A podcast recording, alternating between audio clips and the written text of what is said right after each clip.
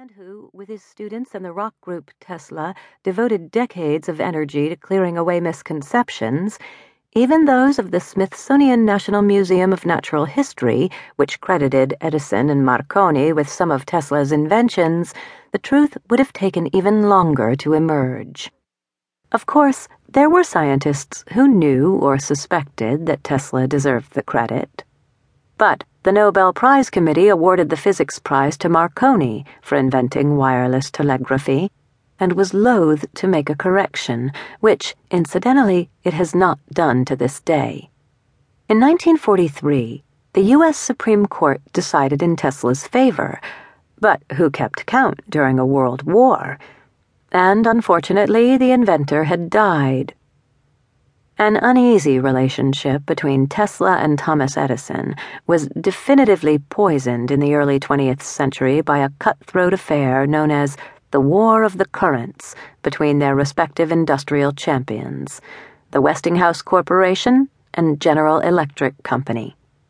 This was resolved with the triumph of Tesla's alternating current system in harnessing Niagara Falls and ultimately with AC electrification of the entire world. Alternating current, augmented by radio and automation, has revolutionized the basic technologies of 21st century progress. In the marshes of public perception, however, it was the All American Edison who gave us the phonograph, the light bulb, and waxed paper, among many other sensible items who, for generations, sprang to mind in debates over the major achievements of the 20th century. Many of Edison's triumphs, unfortunately, have recently faded from everyday use, including most recently the incandescent light bulb. In Europe, a more efficient light is being developed, a descendant of the fluorescent tube that Tesla first demonstrated at the Chicago World's Fair in 1893. The rediscovery of Nikola Tesla, not to mention of his great work, has influenced some of the 21st century's important pioneers.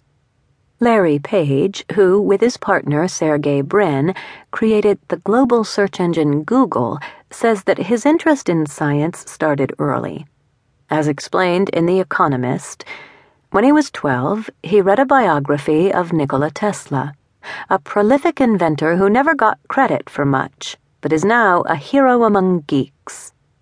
Page, a bona fide visionary, considered writing his thesis at Stanford University on Tesla, but decided to play it safe, as he said, and proceeded to invent Google. When a California company recently announced its plans to produce a high speed, all electric sports car, the entrepreneurs unsurprisingly chose the name Tesla Motor Company. Hollywood admirers predictably rushed to invest millions in its future. Almost a century earlier, Tesla, one of the earliest environmentalists, had experimented with all electric cars with limited success. He had also designed a small plane called a flying stove that was meant to carry the commuter from an upstairs bedroom window directly to his office. It remains one of several unfulfilled dreams.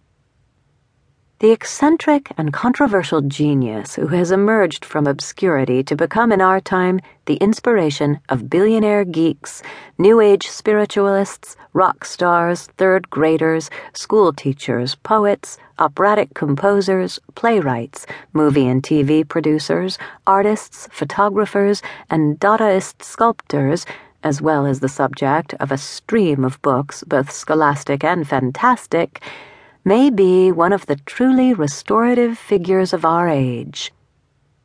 Tesla mythology is commercially employed today by entrepreneurs as varied as chip manufacturers and the makers of video games.